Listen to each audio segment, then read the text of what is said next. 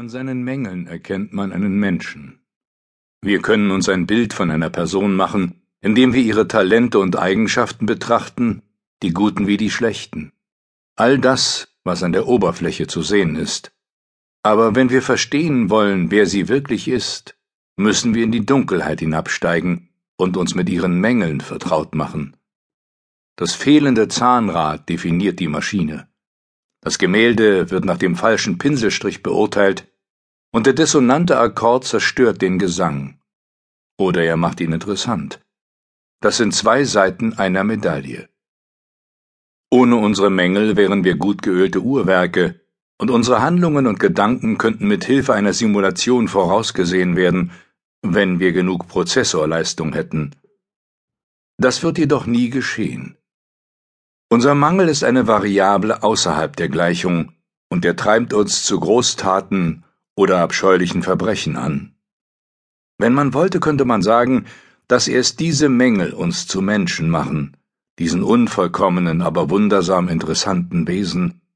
Man könnte allerdings auch behaupten, sie machten uns zu Ungeziefer, das zwischen Himmel und Erde umherkriecht, immer auf der Suche nach etwas, das die Leerstelle füllen kann.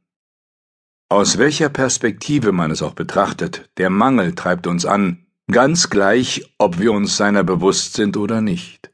Und genau wie alles andere kann er eine kritische Masse erreichen, einen Punkt, an dem er sein Wesen verwandelt und zu etwas anderem wird.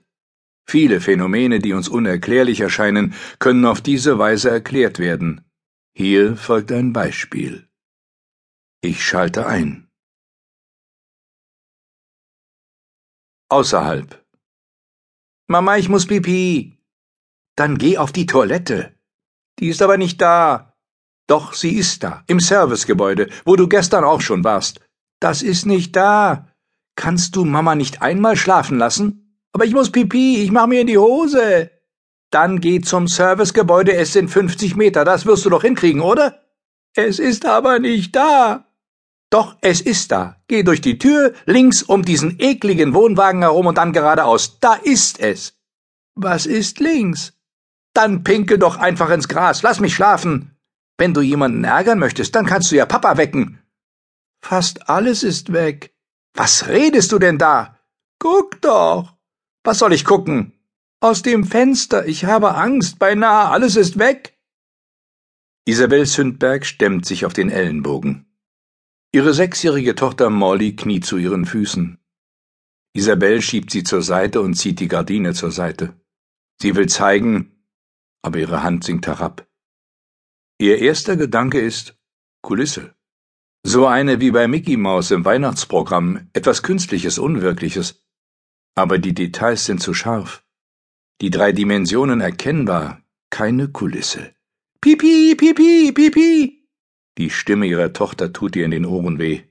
Isabelle reibt sich die Augen, will das Unbegreifliche wegwischen, aber es bleibt, genau wie das Genöle ihrer Tochter.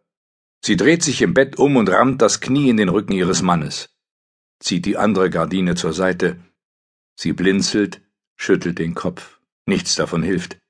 Sie beißt die Zähne zusammen und gibt sich selbst eine Ohrfeige. Die Tochter verstummt. Die Wange wird heiß und nichts hat sich geändert. Alles ist verändert. Sie greift nach der Schulter ihres Mannes und schüttelt sie kräftig. »Peter, jetzt wach endlich auf, verdammt, es ist etwas passiert!« Eine halbe Minute später wird Stefan Larsson davon geweckt, dass irgendwo eine Tür zuknallt. Sein Pyjama klebt am Körper. Es ist warm im Wagen, sehr warm. Jetzt hat er aber wirklich genug. Alle anderen haben eine Klimaanlage. Wenn sie heute zum Großeinkauf fahren, wird er zumindest ein paar ordentliche Ventilatoren besorgen. Bim, bim, bim, bam.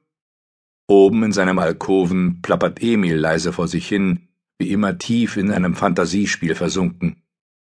Stefan runzelt die Stirn. Irgendetwas stimmt nicht. Er greift nach seiner Brille mit dem dicken, schwarzen Gestell, setzt sie auf und schaut sich um. Ihr alter, treuer Wohnwagen sieht aus wie immer. Als Carina und er ihn vor fünfzehn Jahren gekauft hatten, hatte er schon ebenso viele Jahre auf dem Buckel. Aber nach unzähligen Urlaubsreisen und ornithologischen Ausflügen